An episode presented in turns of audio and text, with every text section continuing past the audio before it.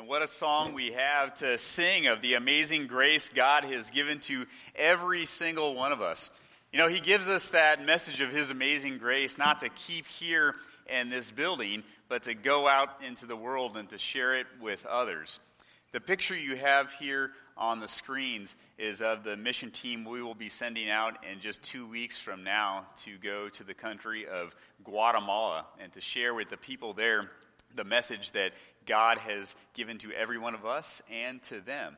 The message of a son who came to die and to rise again to save us from our sin. And so this week, uh, we have this small uh, piece of a prayer cloth here that our team brought back from last time we went to Guatemala. And we're going to place this upon the altar today and leave it up here for the next uh, few weeks while we have that team off in Guatemala to give all of us the reminder of the work that they are doing there and the work that you and I are called to do here. And to take time out of our week to be able to pray for that team and to be able to pray for the people of Guatemala. And so we'll start with that this morning. Will you please join me in prayer? Dear Lord, Heavenly Father, uh, as we come to you now and bask in your amazing grace, uh, Lord, we ask that you will be over uh, the team that we will commission next week, that will be sent out in just a short time from now, uh, to be able to go out to the people of Guatemala and to be able to share the story that you have given to us. Lord, we know that many of us have been called to uh, go to other countries, but that all of us have been called to be missionaries here at home. And so please invoke within all of us the power that your Spirit gives uh, to be able to be bold and to be able to state uh, the name that is above all names, uh, the name that we are all called to confess, the name that gives us forgiveness. In Jesus' name we pray. Amen. So, after church today, if you decided to get in your car and get on the 101 North and head up toward about Scottsdale Road and exit Scottsdale and take a left, and head down Scottsdale just a little bit south there. On your left hand side, you would see a big building that's there. It's a building that's called the Container Store. Anybody ever been there before, the Container Store? I see a lot of ladies nodding here. Stuff you got to get for your husbands, right? All these different containers that are there. There are so many. They have containers for your bathroom. They have containers for your closet. They have containers for your kitchen. They have containers for your containers. You name it, they have it.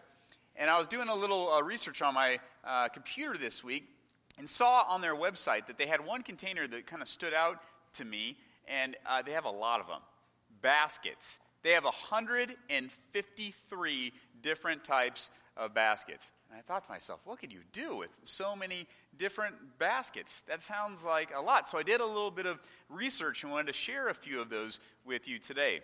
The first idea I found was using baskets to be able to store firewood. You can just keep it off to the side of your fireplace. It looks a little nice, something to kind of keep it stored there in some type of containers. There's one basket.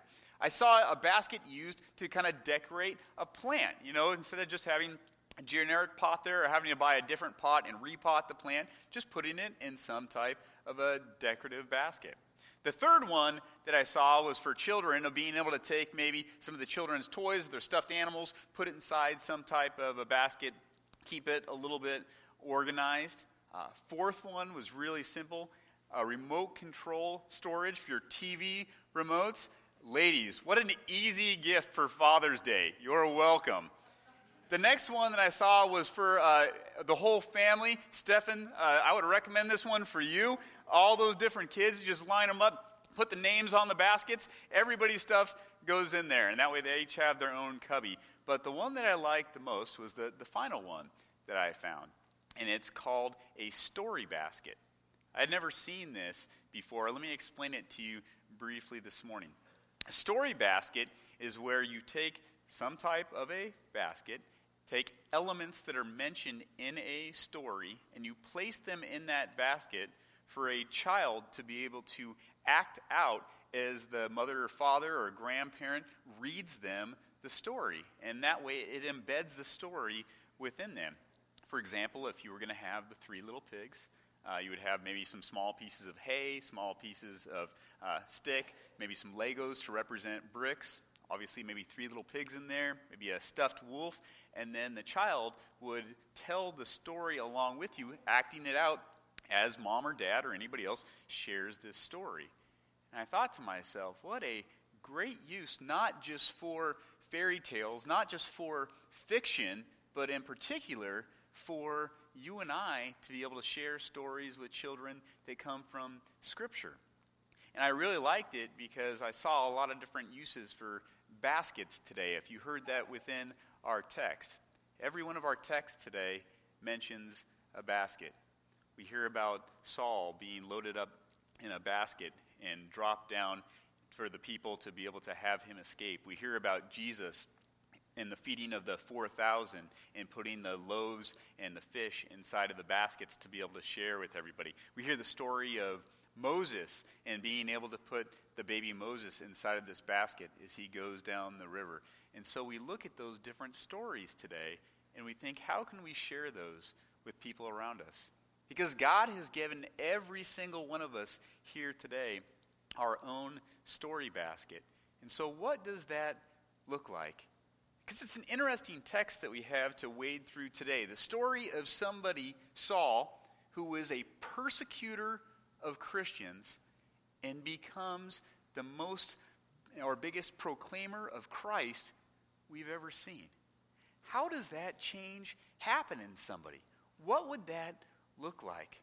Well, we hear that message in our text for today.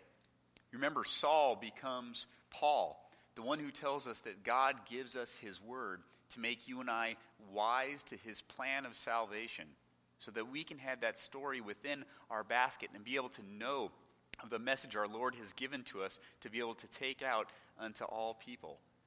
Imagine what that must have looked like in his life. You know, if we look back, we see that Saul is mentioned quite a few times in the book of Acts. In chapter 7, we're told that Saul is there as a witness for the stoning of Stephen. In chapter 8, it begins with the words sharing that Saul not only is a witness to this killing of Stephen, but that he approves of it. And then in chapter 9, we begin with these words today. Meanwhile, Saul was still breathing out murderous threats against the Lord's disciples. He went to the high priest and asked him for letters to the synagogues in Damascus, so that if he found any there who belonged to the way, whether men or women, he might take them as prisoners to Jerusalem. As we go through the book of Acts, Saul's bloodthirstiness for these Christians seems to progress more and more he hates them even to the point of wanting to not only imprison them, but also to kill them. As we follow him along this journey, we see that something happens in his life. Or should we say that someone happens in his life? You remember the story. As he's on his road to Damascus on his horse, all of a sudden there's this bright light that shines from heaven all around him. He's knocked off his horse and he hears a voice questioning him Saul, Saul, why do you persecute me? It's the risen Lord calling upon him. It's a ma- major turning point in his life as we see Saul go on to become this disciple and this mouthpiece for this Lord. He's this chosen instrument of being able to go out to the people who are the non Jews, unto the Gentiles. Why would God choose this individual? A persecutor of Christians to be the one who's going to take out the message unto all people. Well, we see a message of a Lord who comes again for all men, for all women, not just for a certain few. It's an amazing story of this transformation.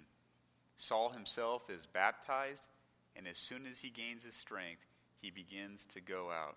And that's where our scripture for today picks up at verse 20.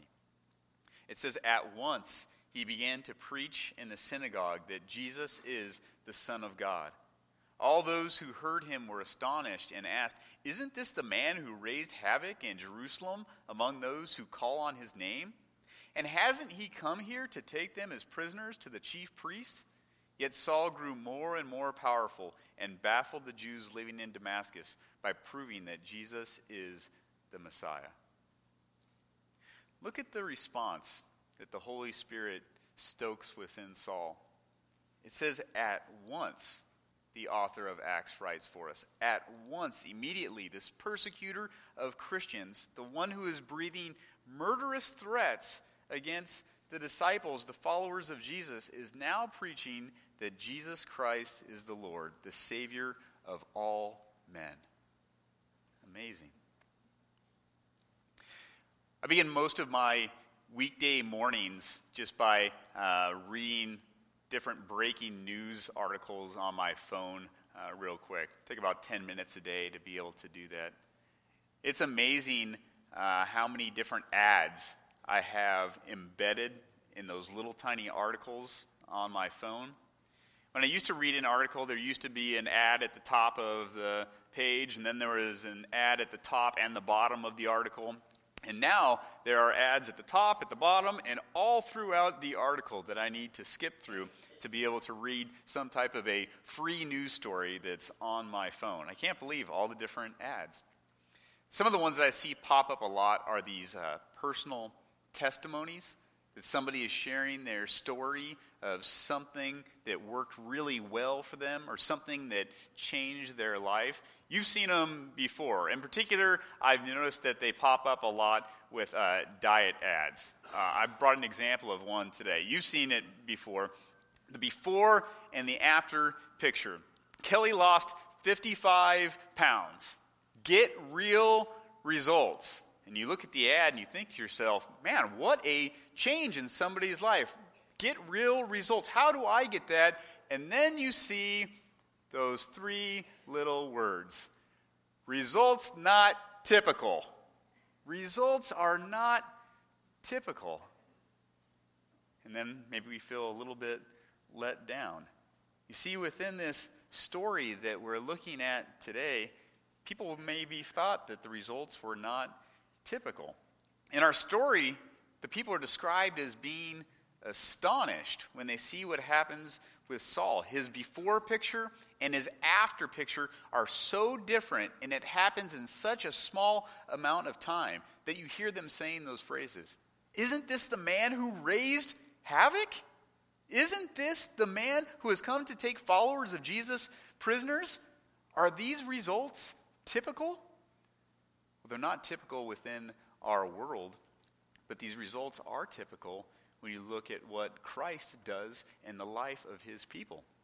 How he changes us, how he forgives us, what he turns us into as followers of this way. It's a major shift within our life. And so, what does your current picture look like? Because just as we see that Christ has an effect on our lives, we know that living in this world, there are many things that are embedded into every one of our stories that pop up from day to day. That we see these different ads, if you will, or temptations out in the world that tell us you can be like this or you should be like that. You should do this or you should buy that. That's what's going to change you. That's what's going to make you happy. This will make you feel better. And often we get pulled into those things pulled into those temptations, pulled away from God, what we're going through, because we become distracted by sin. That's what happens on that ad on your phone. That's what happens on the ads that pop up in our daily lives.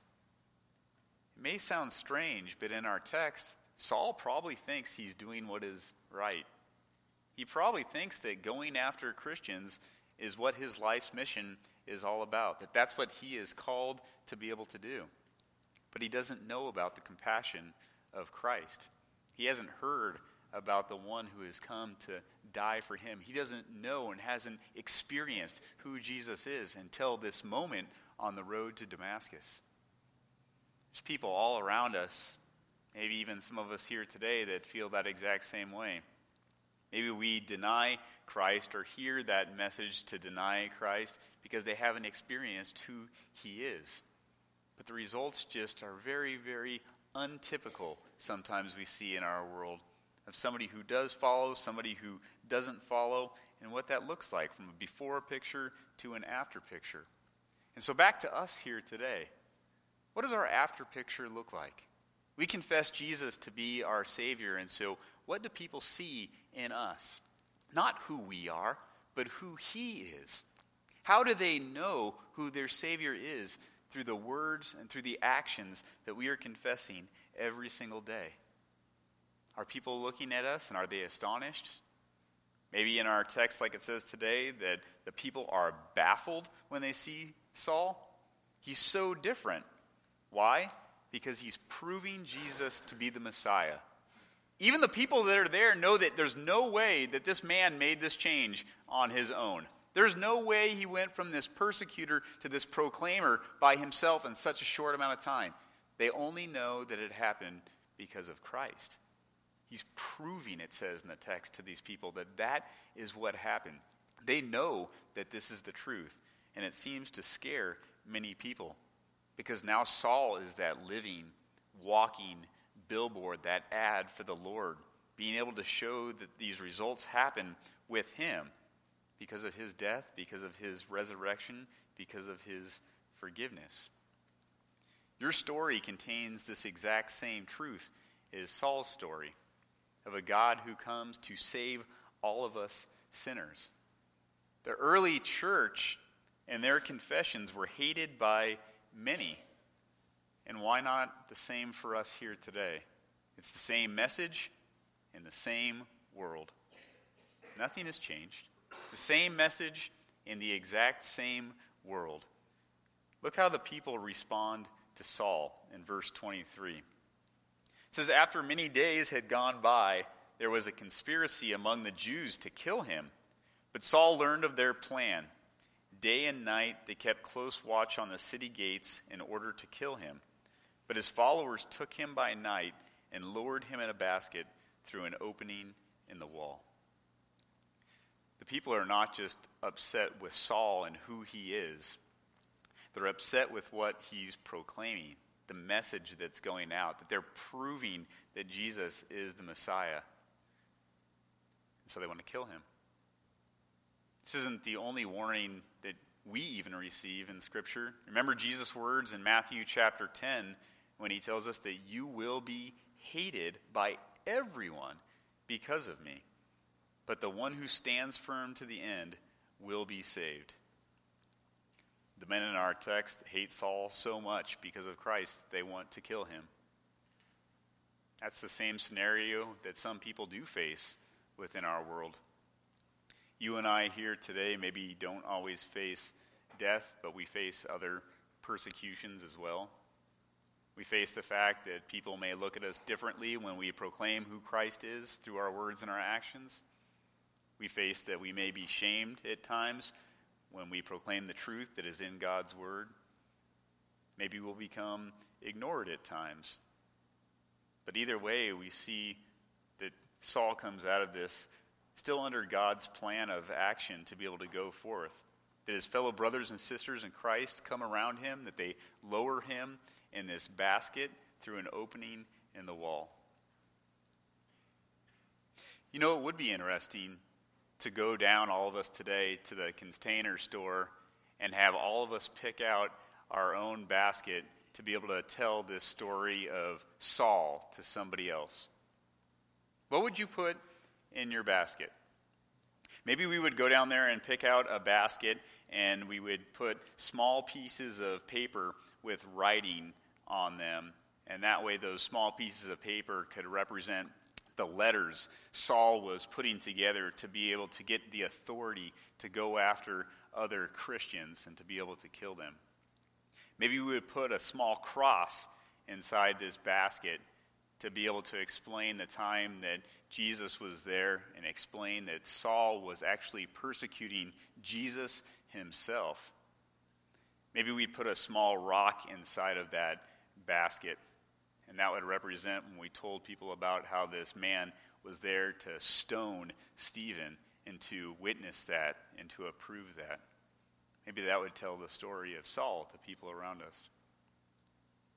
What would it look like if we took Christ with us to the container store and had him pick out a basket for Saul?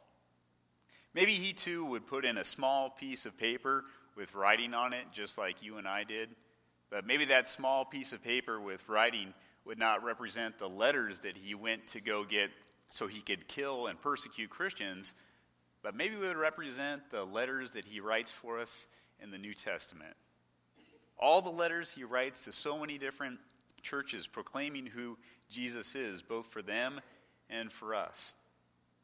Maybe Jesus would place a cross inside his basket, but not to show how he persecuted Christ, but to show how Christ himself came for Saul, how he died for him and for his sins. Maybe Jesus would put a small rock inside of his basket, but instead of being able to use that as the time that he was there witnessing that stoning of Stephen, it would be there to represent the time that Christ rolled that stone away so he could come out of the tomb for him and for you and for me. What does your story basket look like? Sometimes in our eyes, it may be very different than the way Christ actually proclaims it for us of how he has come to give us grace, of how he has come to give us mercy, of how he has come to rise from the grave. Not so that people can see who we are, but so that they can know exactly what he has done. You have that story. Take it out today as missionaries for him into the world. Let's pray. Dear Lord, Heavenly Father, we thank you for the opportunity uh, even to gather here freely today in your name. We ask, Lord, that each one of these messages and stories will be placed upon our hearts, that we will know their truth, and that we will boldly be able to proclaim them through your Spirit unto the world. Lord, continue to ignite a fire with us here at Shepherd of the Desert Lutheran Church and School as we are able to go out with that mission of leading people to follow Jesus. All these things we lift in his name. Amen.